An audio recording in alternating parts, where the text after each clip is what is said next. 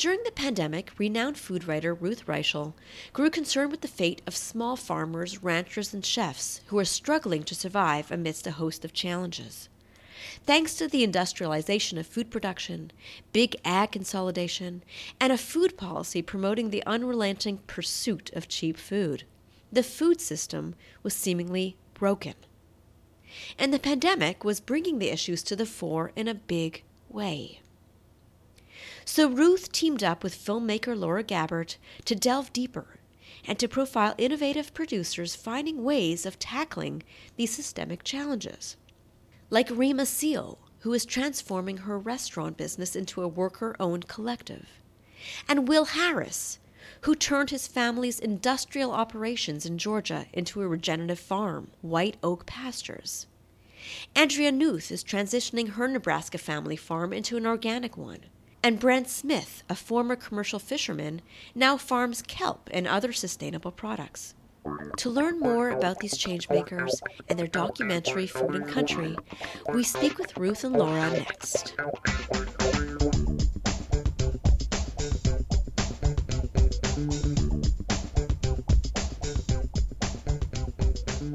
Welcome to In the Business of Change, where we speak with social entrepreneurs impacting their communities and the world. I'm your host, Elisa Birnbaum, publisher and editor in chief of SEE Change magazine. On today's episode, we speak with the acclaimed food writer Ruth Reichl and filmmaker Laura Gabbert about their new documentary, Food and Country, which had its international premiere at the Toronto Hot Docs Film Festival. In our conversation, we discuss the history behind the broken food system, the innovators trying to fix it, and lessons learned for those looking to create a more sustainable and healthy system in the future. When I started watching this the documentary, I I started wondering like I knew the pandemic had inspired a lot of thought on these issues, the challenges facing um, the food system, the fact that it's broken, um but even like in in the film you you sort of go back through history how this all started years and years ago like the broken food system and the the cheap food and and um the consolidation of big ag and and industrialization of of, of production. Um all those kind of things and and other issues. But those were been going on for years and years and years. And i was wondering did was it truly the pandemic that kind of spurred this forward or do you think that there was something recent even before the pandemic that is making things even more challenging? No I, I i think you're absolutely right that this is not something that started with a pandemic. Um, it was just something that was revealed to the public in a yeah. way in the pandemic. I mean the thing that started this off was going into grocery stores and seeing empty shelves for the first time. Yeah. And thinking, oh, maybe this is the moment when Americans will realize that they can't take their food for granted. But, you know, these issues are things that have been well as you, you see i mean it was like government policy yeah. at the end of world war ii and it's just been um, getting worse every year and yeah. um you know a lot of it has to do with the corporatization and i think our um misplaced sense of values mm-hmm. uh where profits are king and we don't take into account all of um, the collateral damage that we're doing with these policies. Yeah. You know, I mean, the idea that we have cheap food yes, it's cheap when you go out and you're paying for it from your pocket. But the truth is, if you take in all of the, the real costs, cost to our health, the cost to our communities, the cost to the environment, it's not cheap at all. And that is, um, you know, that that has been happening for, well, I'm 75 and it's been happening for all of my lifetime. Yeah. You know, the other thing that I think is interesting about the food industry is those agribusiness companies are sort of invisible, yes. right? Because they all make a number of different brands. And so you don't sort of uh, have that feeling of like, oh, all my local bookstores are closing, but I have to, I'm buying everything on Amazon now. Right. It's like, I don't think people really understand. I mean, I think even um, Ricardo Salvador, I don't, it's not in the film, but at one point he said to you, Ruth, they're invisible to the consumer in a way so we don't it's not as tangible we don't feel it as much you know the vertical integration of agriculture which has been going on. I mean i did a project about it in the 70s so it's been going on for a really long time but you don't see that. And it you know it's the thing that steve stratford is fighting against. He he does not want to happen to the beef industry what happened to the poultry industry where you know these people are essentially tenant farmers for major corporations. Yep um, you mentioned something, Ruth. You said something. Food shows us our values, which you you touched upon just a second ago, um, and I I thought that was very poignant. Um, and I was wondering if you could take that like i know it's it's it's a, a very it's a sort of an i think a negative statement obviously but i'm wondering if we can try to look at it is there a, a positive also that we can take away from that sentiment of you know food shows as values and maybe there is change hopefully coming because of that possibly oh, definitely because i think we have a generation now for the first time really in my lifetime, we have a generation of young people who understand that and who are making ethical decisions about their food in a way that no previous generation has yeah. done. You see it in, um, you know, the increasing veganism, which is, um, you know, most of this is not based on the fact that people don't like meat, but that they're understanding that the costs of the kind of food that we have traditionally eaten um, are that they're huge and that they want to they want to actually um, showcase yeah. the fact that they care about the planet and and I think global warming, which is the huge issue for kids, is it's so intimately connected with food that I mean I expect that we will see change now.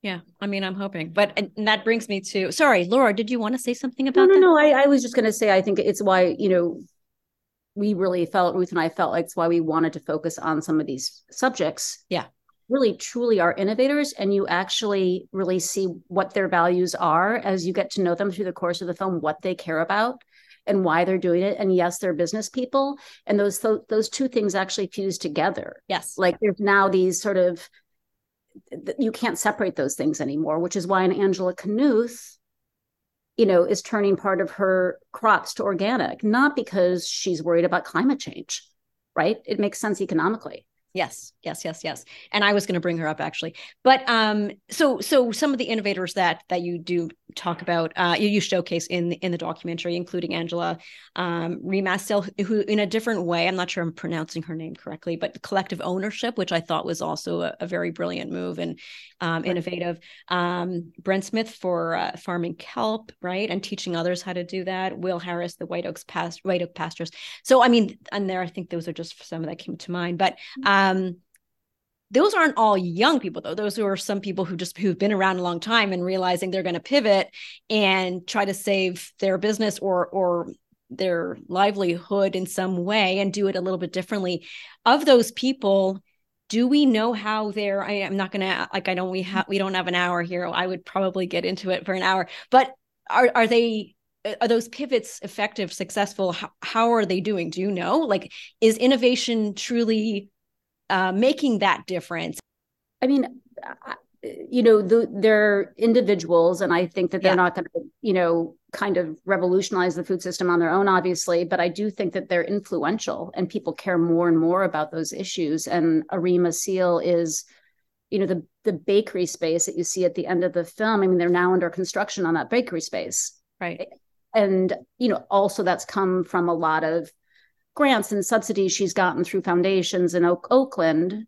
Um, but if, if that's successful, maybe more people will do it. You know, I mean, that's one small example. And I know, I mean, Ruth has thoughts on the fact that the re- restaurant industry is probably not going to change very much, um, which I think we can all see, you know.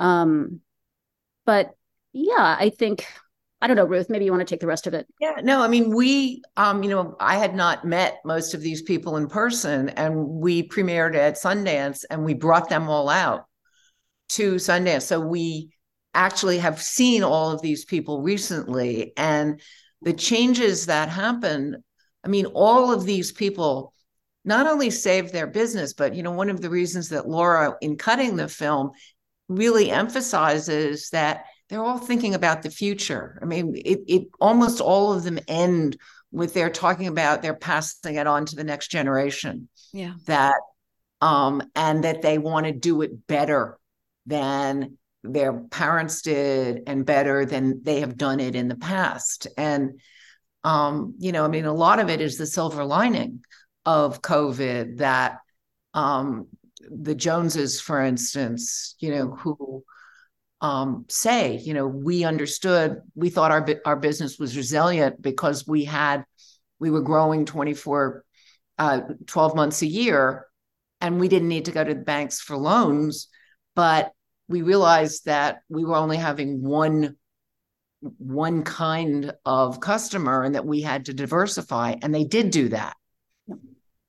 And you know angela says at the end you know it's more than just they get more money for the organic grain that they're growing, that in fact, they're making their soil better and that they have something better to leave to their children. Right. Right. Yep.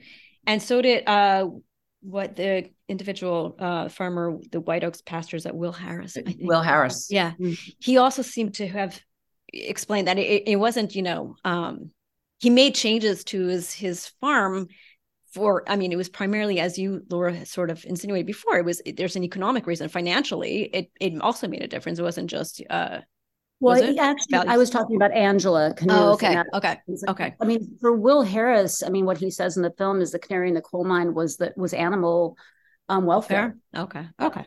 And it's not because he's a vegan. He just right. he just saw that his his cattle weren't healthy, and they weren't expressing their natural instincts as he says you know and it just felt wrong to him yeah but okay. he also is so proud of the fact that you know he's made a way for his gay daughter to right. actually come back and live in the community and that he's brought his dead community you know back to life right right. it was a ghost town and now it's a destination and, and um, it's diverse yeah. in a way that i mean you're looking at you know the poorest county in one of the poorest states in the nation and they pay people well and they you know all these people come to see what they're up to and he's having a real impact in that you know people yeah. come to learn to do what he does what one yeah. of the things that we weren't able to include in the film just because of time is he has this incredible foundation and internship program where people go and live there for weeks and months at a time and they learn about regenerative farming and they work on the farm. And many of those people, not I think maybe half of them end up staying and become full time employees. Wow! And you should see the group of people. I mean, it's an incredibly diverse group of people that that you know. 20 year olds, but to, up to like 60 year olds who are like done living in the city and done working in an office. And, you know, I, I mean, it's so inspiring. And he's putting more and more energy into that foundation, into training, you know, future regenerative farmers. That's amazing.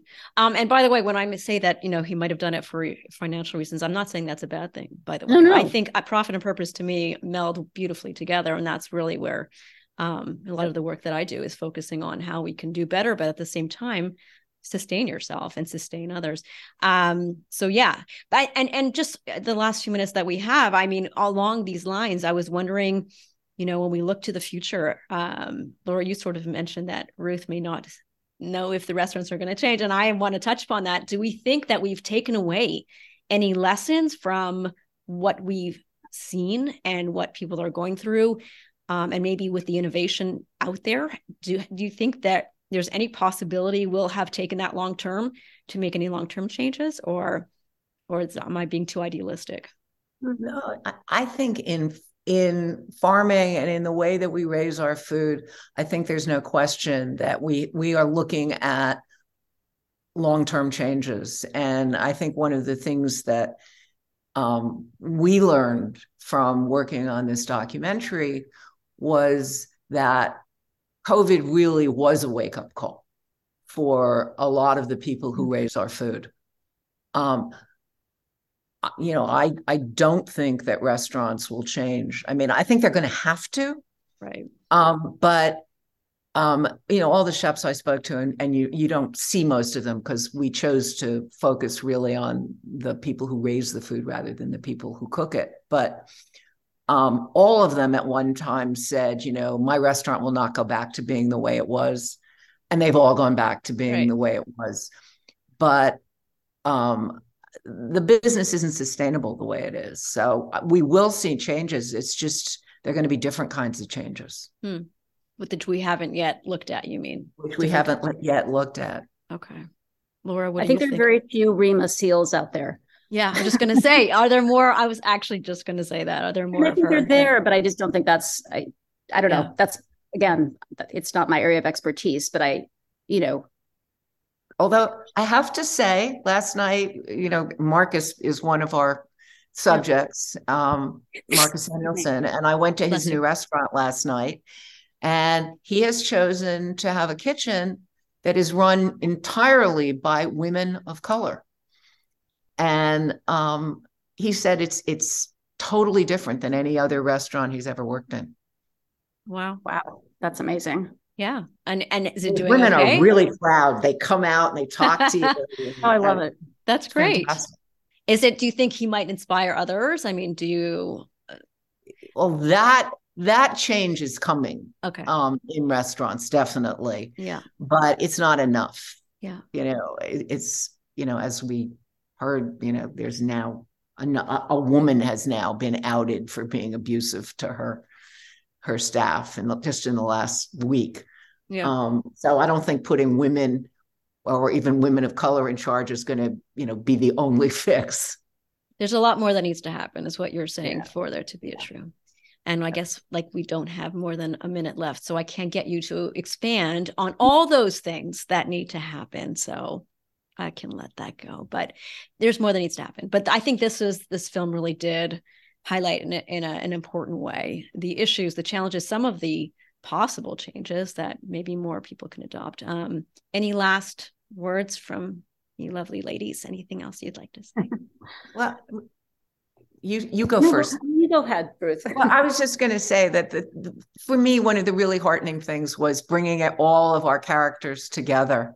Yeah. And watching them meet one another because when they had none of them had met any each other, and we were there in Sundance for a few days together, and they span the political spectrum, the gender spectrum. I mean, it, it, this this is really um, looking at them all, you are looking at America.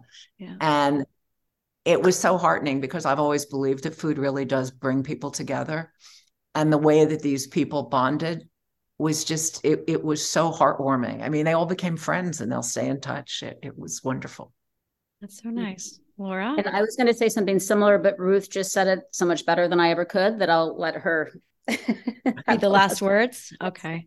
No that's that's wonderful. And and i was just going to say before uh, that one of the things i did love about the characters that they did span um, the political and other spectrum which is so wonderful to see because I, I tend to see a lot of things on this side of things. Um, and then it's nice to see that there's everyone that is working towards some change and laura you were just going to say i was just going to say i think if you strip away all the political language from it they all care about the same thing yeah they all want to be sustainable. They want to be, have successful businesses. They want to do the right thing by their people and by their animals. And, um, you know, and I think that there's a lot of hope in that, right? Yes. Thank you. I did want to thank you so, so much. I really appreciate it. I know you have a lot of these interviews. So, mm, um, thank you, you know, you for your interest. Yeah, absolutely. Um, I appreciate it. thank you, everyone. Thank, thank you. So you. All right. Take care. Thank you for listening to In the Business of Change. Be sure to subscribe to our podcast to hear other conversations with inspired social entrepreneurs and changemakers working on challenges in their communities and across the globe. I'm your host, Elisa Breen.